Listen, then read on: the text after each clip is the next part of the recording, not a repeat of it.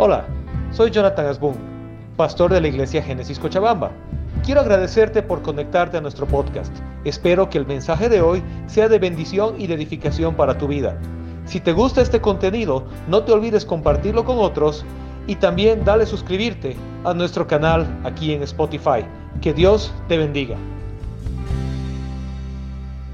Génesis 1 del 26 en adelante dice así. Luego dijo Dios, hagamos al ser humano a nuestra imagen y semejanza, que tenga dominio sobre los peces del mar y sobre las aves del cielo, sobre los animales domésticos, sobre los animales salvajes y sobre todos los animales que se arrastran por el suelo. Y Dios creó al ser humano a su imagen, lo creó a imagen de Dios, hombre y mujer los creó. Y Dios los bendijo con estas palabras. Escucha la bendición de Dios para la humanidad. ¿Cómo bendijo Dios a la humanidad? Les dijo lo siguiente. Sean fructíferos y multiplíquense. ¿Puedes decirlo conmigo a la cuenta de tres? Uno, dos, tres. Sean fructíferos. Ahora más fuerte. A ver, yo voy a decir y ustedes van a repetir. Yo digo primero, sean fructíferos. Y multiplíquense. Llenen la tierra. Y sométanla. Dominen a los peces del mar. Y a las aves del cielo. Y a todos los animales que se arrastran por el suelo. Amén. Cuando Dios crea al ser humano, lo bendice. Lo bendice.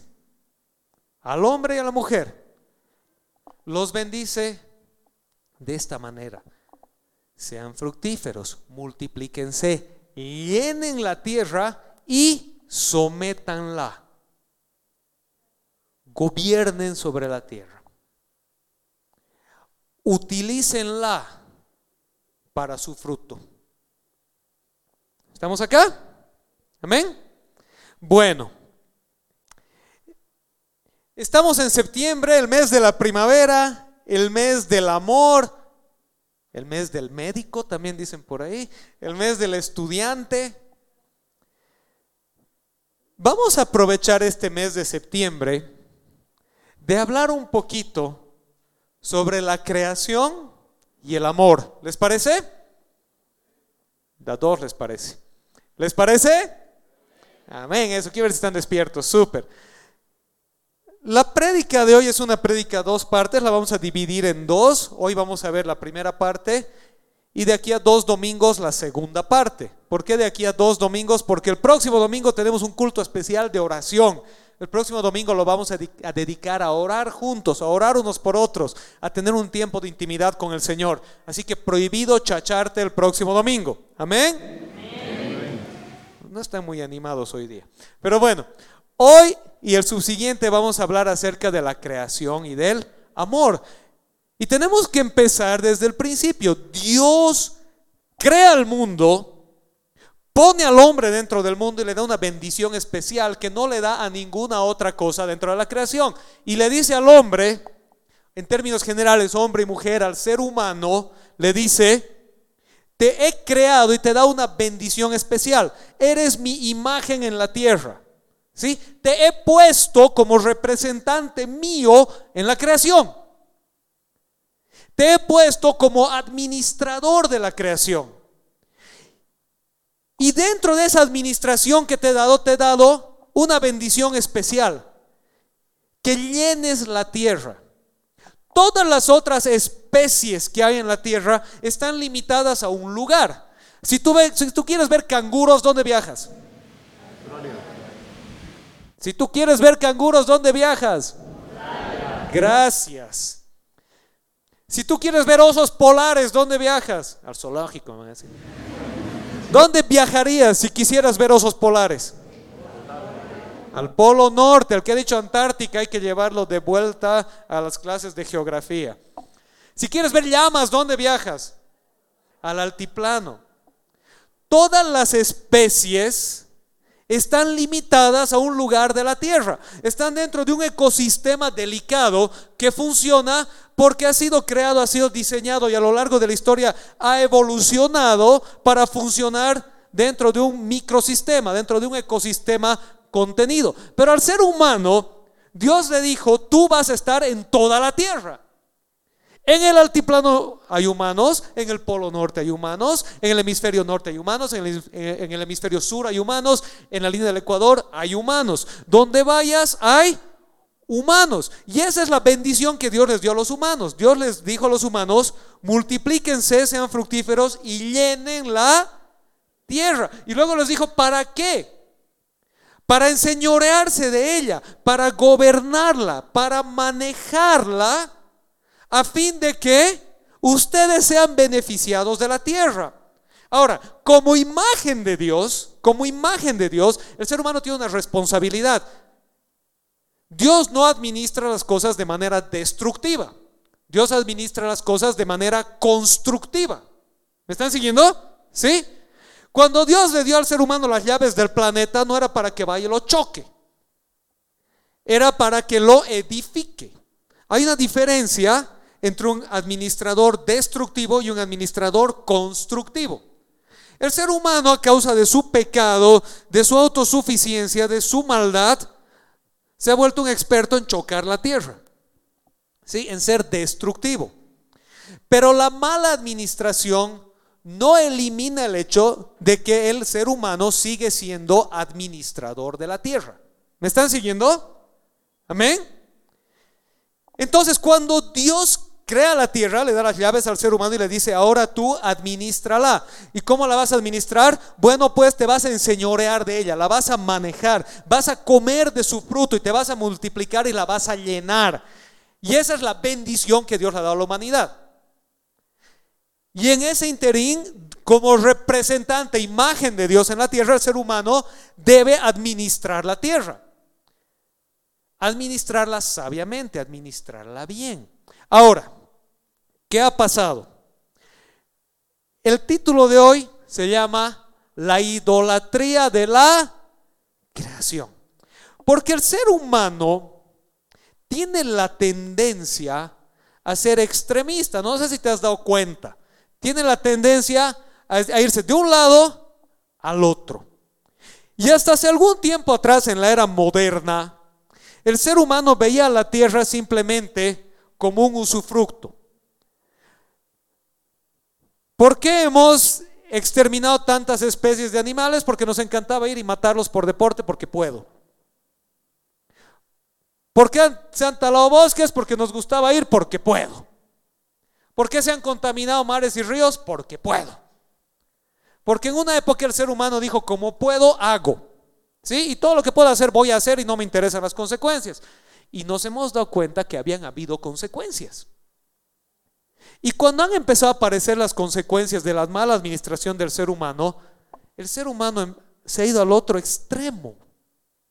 Y ahora nos hemos vuelto culturalmente adoradores de la creación. Y en la epístola a los romanos, el apóstol Pablo habla acerca de esto.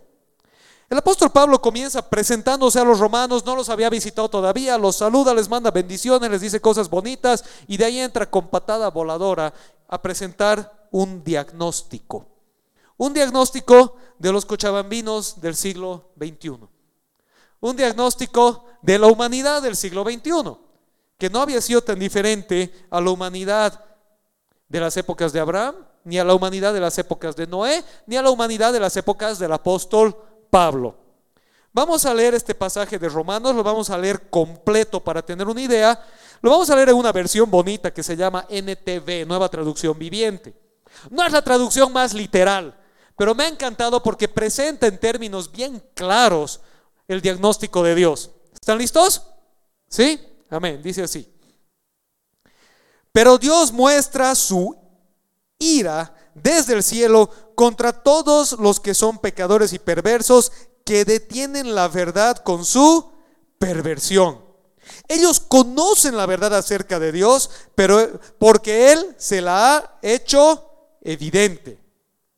Pues desde la creación del mundo todos han visto a los cielos y la tierra por medio de todo lo que Dios hizo. Ellos pueden ver a simple vista las cualidades invisibles de Dios, su poder eterno y su naturaleza divina.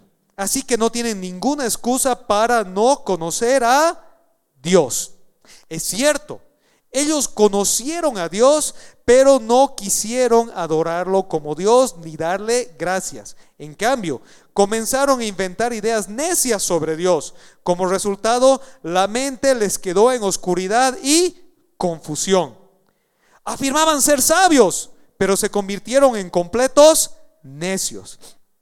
Y en lugar de adorar al Dios inmortal y glorioso, rindieron culto a ídolos que ellos mismos se hicieron con forma de simples mortales, de aves, de animales, de cuatro patas y de reptiles. Entonces Dios los abandonó para que hicieran todas las cosas vergonzosas que deseaban en su corazón. Como resultado, usaron sus cuerpos para hacerse cosas viles y degradantes entre sí cambiaron la verdad acerca de Dios por una mentira. Y así rindieron culto y sirvieron a las cosas que Dios creó, pero no al Creador mismo, quien es digno de eterna alabanza. Amén. Por esa razón, Dios los abandonó a sus pasiones vergonzosas Aún las mujeres se rebelaron contra la forma natural de tener relaciones sexuales y en cambio dieron rienda suelta al sexo unas con otras. Pastor, la Biblia habla de sexo. Pucha, ahí, está, ya había estado. Estoy leyendo la Biblia, ¿sí? Los hombres, por su parte, en lugar de tener relaciones sexuales normales, con la mujer, ardieron en pasiones unos con otros. Los hombres hicieron cosas vergonzosas con otros hombres y como consecuencia de ese pecado sufrieron dentro de sí el castigo que merecían. Por pensar que era una tontería reconocer a Dios, Él los abandonó a sus tontos razonamientos y dejó que hicieran cosas que jamás deberían hacerse.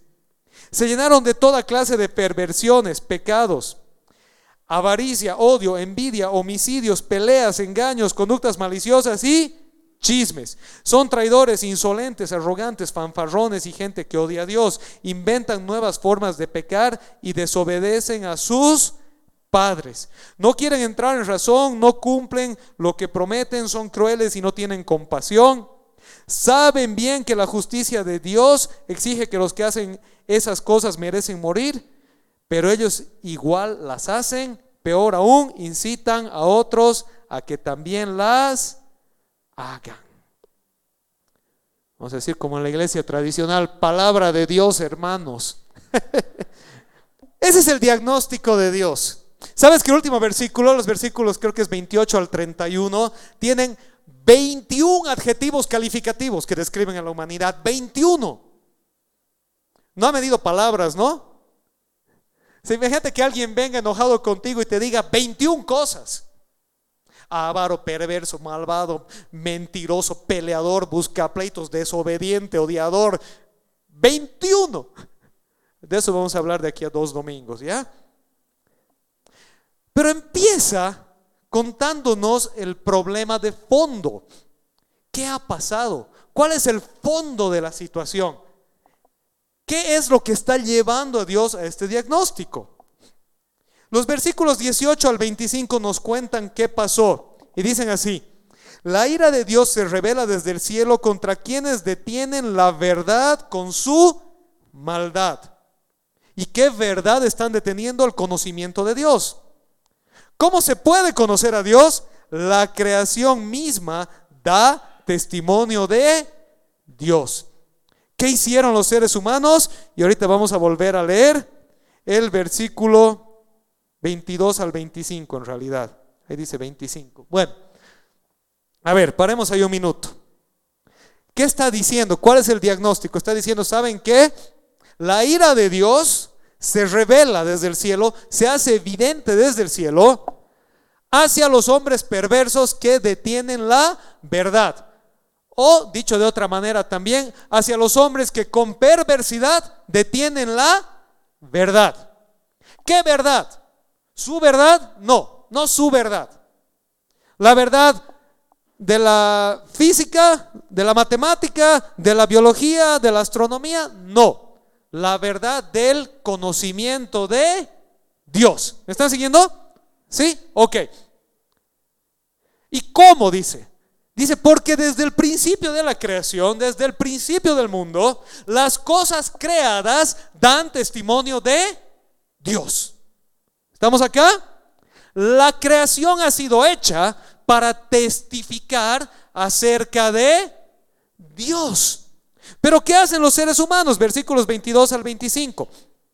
Aunque afirmaban ser sabios, se volvieron necios y cambiaron la gloria del Dios inmortal por imágenes que eran réplicas del hombre mortal, de las aves, de los cuadrúpedos y de los reptiles. Por eso Dios los entregó a los malos deseos de sus corazones que conducen a la impureza sexual, de modo que degradaron sus cuerpos los unos con los otros. 25. Cambiaron la verdad de Dios por la mentira. Pueden leer desde la coma conmigo, a la una, a las dos y a las tres.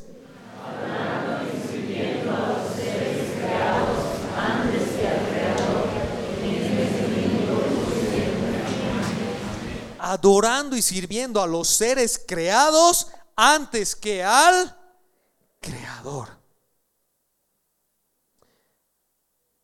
El ser humano, en lugar de adorar a Dios y descubrirlo a través de la creación, comenzó a adorar a la creación. No pierdas de vista la importancia de este detalle. Dios hizo el mundo no para que el mundo sea adorado, sino para dar testimonio de Dios y llevarnos a la adoración del único Dios verdadero. Cuando el hombre en lugar de adorar a Dios comienza a adorar a la creación, esta es una afrenta tal a Dios que lleva a que su ira sea derramada. ¿Me están siguiendo? Hola. Ya que estamos en el mes de la primavera, hablaremos de la creación. Hemos empezado con un pequeño preámbulo de la bendición que Dios le dio al ser humano y de la responsabilidad que tiene el ser humano sobre la creación. Pero hoy, hoy, estamos en una etapa en la que la mayoría de los seres humanos, por lo menos los seres humanos de clase media, de clase alta, entre comillas educados si quieres, formados en un colegio, en una universidad, han entendido esa responsabilidad hacia la creación. Si ves a alguien que bota su papelito o su basura, te molestas. Empiezas a separar las pilas, ¿no ve? Sí, para no botarlas con la basura. Y eso es bueno. Es bueno ser buenos mayordomos de la creación. Pero el péndulo se ha ido al otro lado. Y hemos inventado nuevas religiones de adoración a la creación. Y en vez de adorar al creador a través de la creación, el ser humano ha empezado a adorar a la creación. ¿Quiénes adoran a la creación? ¿Quiénes son los adoradores de la creación? Porque es de eso de lo que Dios está hablando. Romanos 1 está dando un diagnóstico nos está diciendo el problema de fondo, muchachos y muchachas, el problema de fondo, queridos seres humanos, es que han cambiado a Dios por la creación. Y al hacerse adoradores de la creación, han empezado a vivir las consecuencias de esa adoración. Y si no les, si es muy grande y no está bastante obvia la metáfora, está hablando de idolatría. Pueden decir esa palabra fea conmigo, idolatría. La idolatría de la creación lleva al ser humano a la depravación total, a la absoluta perdición. Ok, ¿quiénes hacen esto? Bueno, hay dos maneras, por lo menos dos maneras. Una es bien obvia, la otra no es tan obvia, pero son iguales. La primera es hacer de la creación una serie de dioses. Hacer de la creación una serie de dioses. Y esta se ve a través del resurgimiento de las viejas creencias culturales. Cuando los seres humanos comienzan a deificar a la creación y a ser falsos dioses de las cosas creadas. Por ejemplo, en nuestra cultura tenemos a la famosa Pacha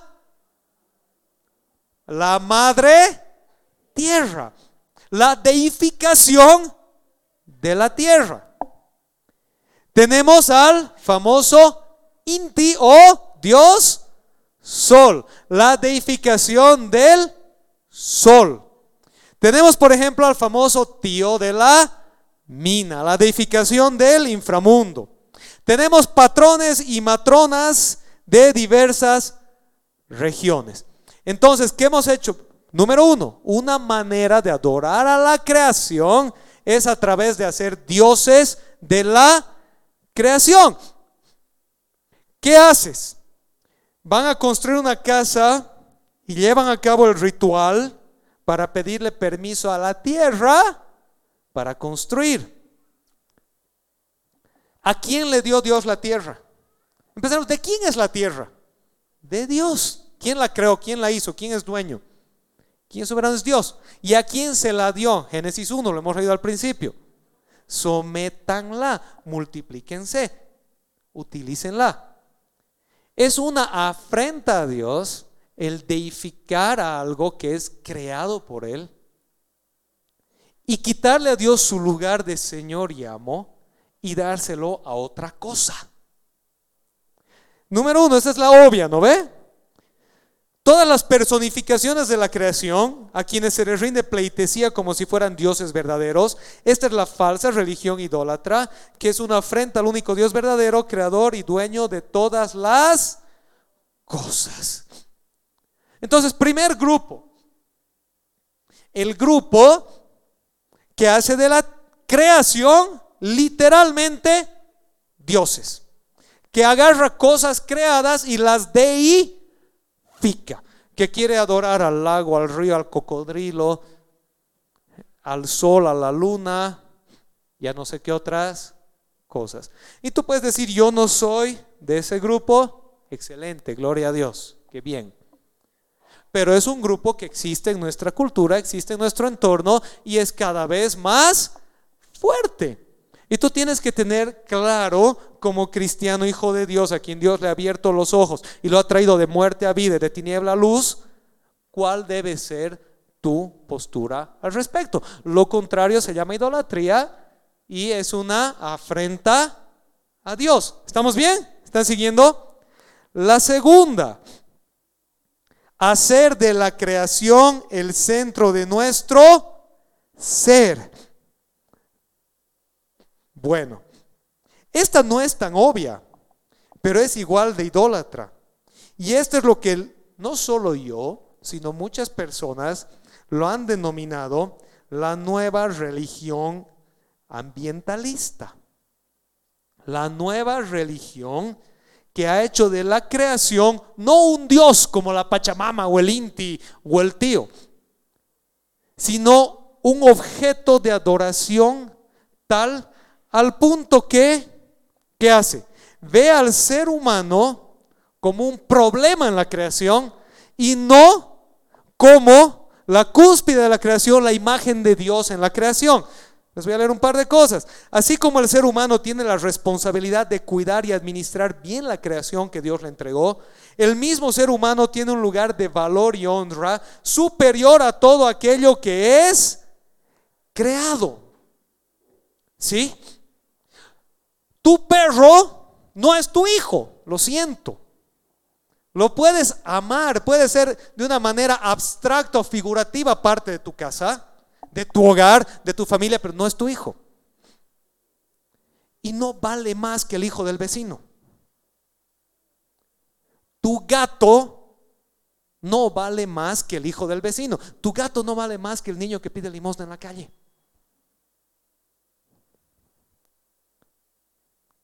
Porque el ser humano tiene una dignidad que Dios le ha dado, que es única y superior a cualquier otra cosa creada. El ser humano es imagen de Dios en la tierra. Tiene un soplo divino que lo hace diferente, aún superior a los ángeles. ¿Sabes qué dice la Biblia en hebreo? Que Jesús ni siquiera vino por los ángeles. Los ángeles que pecaron fueron directo a condenación sin opción al rescate. Pero el ser humano tiene tal honra y dignidad delante de Dios que Dios envió a su Hijo a dar su vida en rescate por los humanos, terribles pecadores, horribles, incircuncisos, filisteos, hijos de Caín. ¿Qué más les quieres decir? 21 apelativos hay aquí en Romanos 1. Pero igual vino Jesús a morir por ellos. Y por ti y por mí. Porque si lees esa lista, te aseguro que si la lees con un espejo te vas a identificar y yo también. Por eso es que Cristo vino por nosotros. Pero así como somos barbaritos, tenebrosos, tenemos una dignidad dada por Dios, no en virtud de lo que hacemos, sino en virtud de lo que somos. Somos imagen de Dios. ¿Me están siguiendo? ¿Hola? ¿Amén? ¿Están aquí? Y entonces, ¿qué pasa? Tenemos una nueva religión ambientalista que ve al ser humano como un problema o un parásito y ven a la naturaleza como algo hermoso y valioso. Y aman más a su perro o a su gato o a un concepto abstracto de la selva amazónica que a un niño en el vientre. Y nos tragamos la píldora de que si va a ser pobre, mejor que se muera. Si va a nacer y va a sufrir, ¿para qué va a nacer? ¿Sabes por qué? Porque tú no eres Dios. ¿Y sabes por qué? Porque tú no conoces ni puedes prejuzgar de antemano la trayectoria de la vida de alguien sin que siquiera haya nacido. Porque ese ser humano tiene una dignidad que le es dada, no porque tú se la has dado, porque su condición social se la haya dado, sino porque Dios se la ha dado. Pero la religión de la creación, la religión ambiental, ha hecho de la creación superior al creador y le ha quitado al ser humano la dignidad que Dios le dio. Por supuesto, si has cambiado a Dios por la creación, tu dignidad ya no viene de Dios, viene de la naturaleza. Y en términos naturales, ¿qué dignidad tienes? La misma que una cucaracha. Es la verdad. Biológicamente hablando, no eres tan distinto de una cucaracha.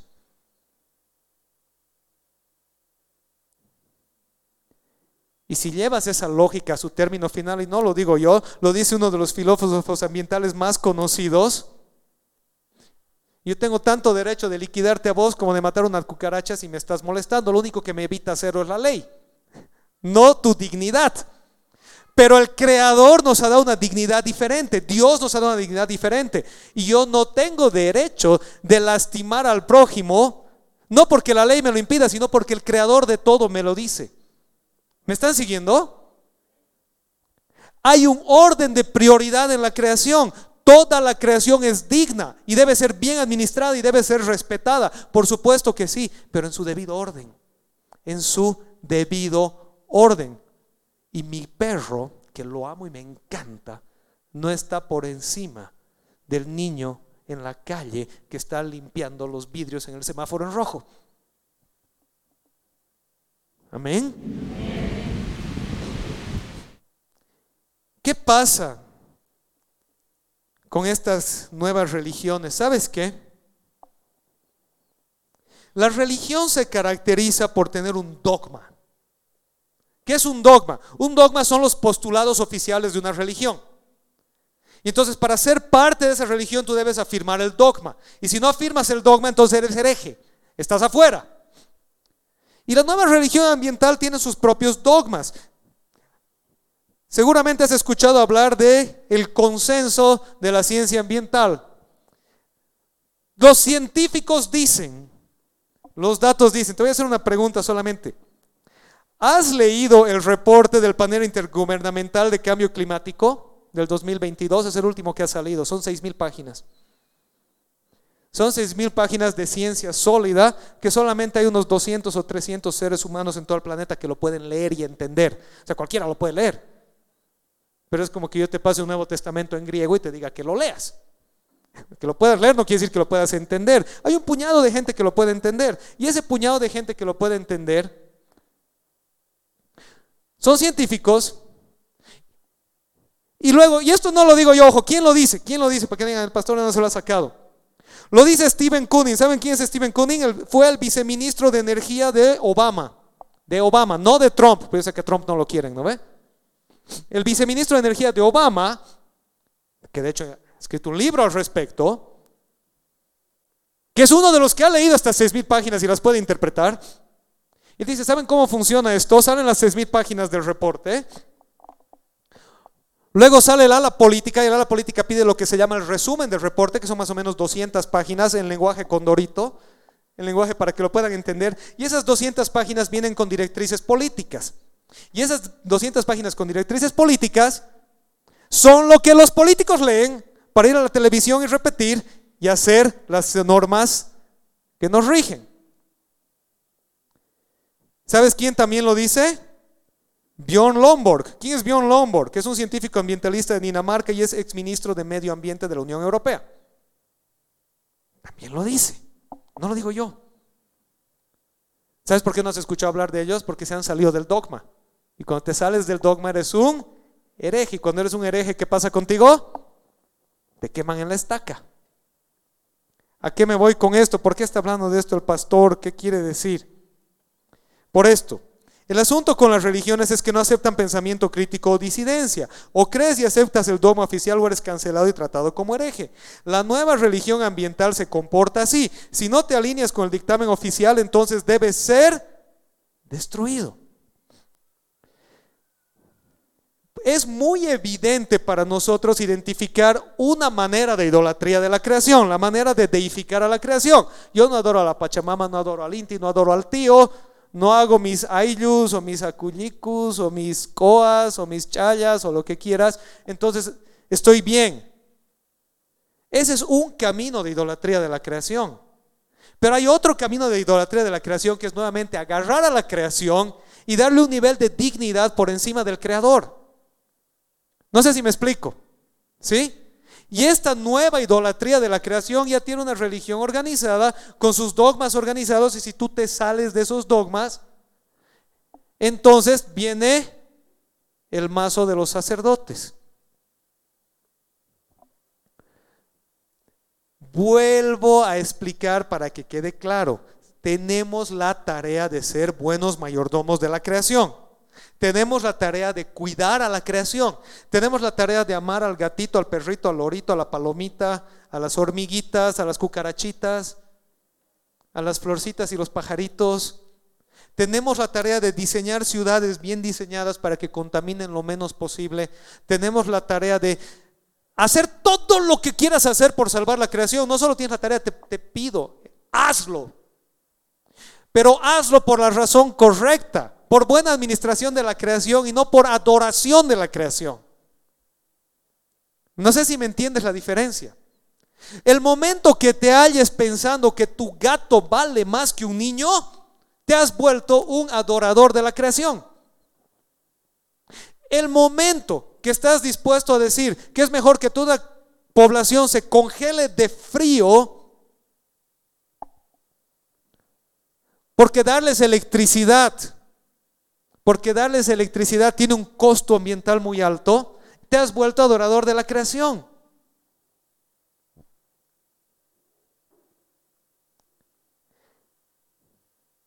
Y le estás quitando a Dios su lugar. ¿Qué dice el Señor?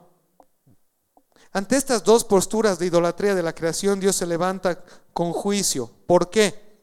Porque la creación está hecha para dar testimonio de Dios, no para ser adorada en sí misma. Porque Dios le dio al ser humano potestad sobre la creación. El adorarla es afrontar el mandato divino. Porque el ser humano es imagen y semejanza de Dios y Dios le ha dado una dignidad especial. Porque Dios no comparte su gloria de creador con las cosas creadas por Él. Yo sé que varios están enojados conmigo, pero ni modo. Llévenle su reclamo al Señor, ¿sí?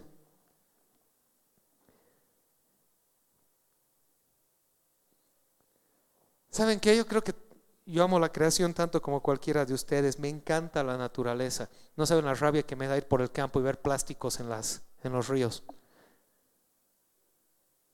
Me da ganas y deberíamos agarrar, ir con chicote a los que botan plástico al río y enseñarles, ¿no ve? Pero hay una diferencia entre amar la creación, cuidar la creación, enseñar sobre la creación y adorar la creación. Eso es lo que quiero que entre en claro. Y cuando te hallas a ti mismo nuevamente dándole a la creación más dignidad que al creador o a la imagen del creador que es la persona, estás en una línea bien delgada del paso a la idolatría. Y tienes que ser consciente de que hoy en día hay un empuje satánico de divinizar la creación. Tanto a través de las religiones ancestrales paganas culturales como a través del culto ambientalista a la creación. Y si no eres consciente de lo que está pasando, vas a ser como pez al que le ponen un cebo y se lo muerde.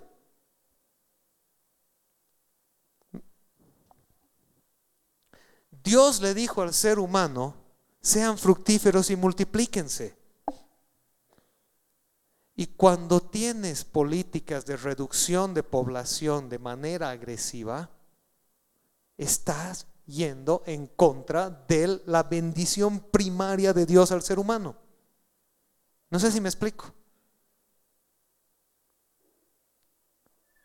Cuando tienes políticas de reducción de población, a través de aborto, a través de guerra, a través de, ¿cómo se llama? A través de infertilidad, estás yendo en contra de lo primero que Dios le dijo al ser humano. Sean fructíferos y multiplíquense. Cuando la cultura te está diciendo que tener hijos es lo peor que te puede pasar y que antes de los 35 años no tengas hijos, te estás comiendo la mentira y el cebo de Satanás de esta generación. Tampoco te estoy diciendo que vayas y tú llenes la tierra solito, ¿no? Hay unos que tienen 12 hijos.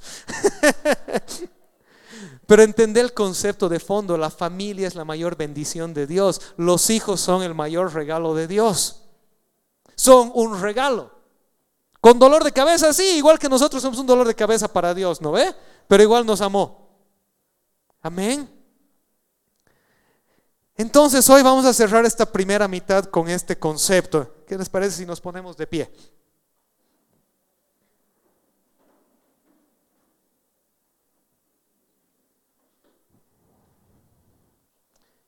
Vamos a cerrar esta primera mitad con este concepto, nada más. Cuando, cuando el ser humano cambia al creador por la creación, cuando el ser humano cambia al creador por la creación, el ser humano entra en una cuesta resbaladiza que termina en la depravación total. ¿Estamos acá? El ser humano entra en una cuesta resbaladiza que termina por la depravación total. Cuando el ser humano cambia al creador y la dignidad del creador por la creación, el ser humano se hace idólatra. Y la idolatría no es otra cosa que la adoración de uno. Todo Dios que no es el Dios verdadero no es nada más que la proyección de uno mismo. Es una autoadoración. Es el ego llevado al extremo.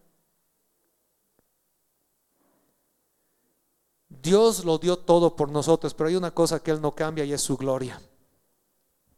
O le adoramos a Él y caminamos con Él o nos adoramos a nosotros y nos separamos de Él. Hermano, yo quiero que recuerdes que no fue la creación ni tu gato que dio su vida por ti, que te creó y te dio dignidad. Fue Dios. Él te creó, Él te dio dignidad. Si vales no es por lo que hagas, por cómo te veas, por tu contexto social, si estás divorciado o no estás divorciado, si eres soltero o tienes hijos, si eres profesional o no eres profesional, si hablas español o quechuañol o lo que sea. Si eres choco, morocho, gordo, flaco, modelo de Instagram, no sé. Dios te ha dado dignidad porque eres. Porque eres imagen de Dios. Y el rato que perdemos eso de vista, no solo perdemos nuestra dignidad, le robamos su dignidad al prójimo. Pero cuando entiendes que tu dignidad viene dada por tu creador, vas a empezar a caminar de otra manera. Y vas a mirar al prójimo de otra manera. Y vas a empezar a adorar al creador en vez de la creación.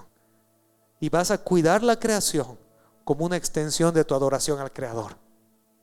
Cuidemos la creación, amemos a la creación, pero no adoremos a la creación. ¿Me explicó?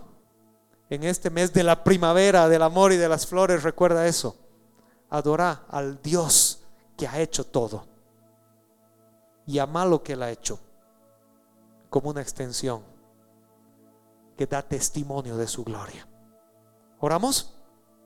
Señor, te damos gracias el día de hoy. Gracias por tu amor infinito, Señor. Gracias por tu palabra que a veces penetra, nos habla. Y nos habla el día de hoy a lo que hoy vivimos, Señor, a nuestra realidad. Porque tu palabra es eterna, es atemporal, Señor. Padre, ayúdanos a ver a través de las tinieblas y a ver tu luz. A encontrar ese equilibrio de amor entre ser sabios, prudentes y torcer y llevar, Señor, la prudencia y la sabiduría al extremo de la idolatría. Guárdanos, Señor, de poder y volcar nuestro, nuestro corazón a cualquier cosa que no seas tú. De romper con tu parámetro de prioridades, Señor. Que sean tus prioridades las que dicten las nuestras y no las nuestras las que dicten las tuyas, Señor. Eso sería un error terrible de nuestra parte. Enséñanos a adorarte a ti, a amarte a ti, a servirte a ti. Y a través de ese amor, esa adoración y ese servicio a ti, a extender tu amor al prójimo y a ser buenos mayordomos de la creación que tú nos has dado, Señor. A cuidar, a velar, a amar, a levantar, pero hacerlo como una manifestación de la adoración a ti y no como una adoración en sí misma. Te damos gracias, Padre, el día de hoy. Y oramos en el nombre de Jesús. Amén. Amén.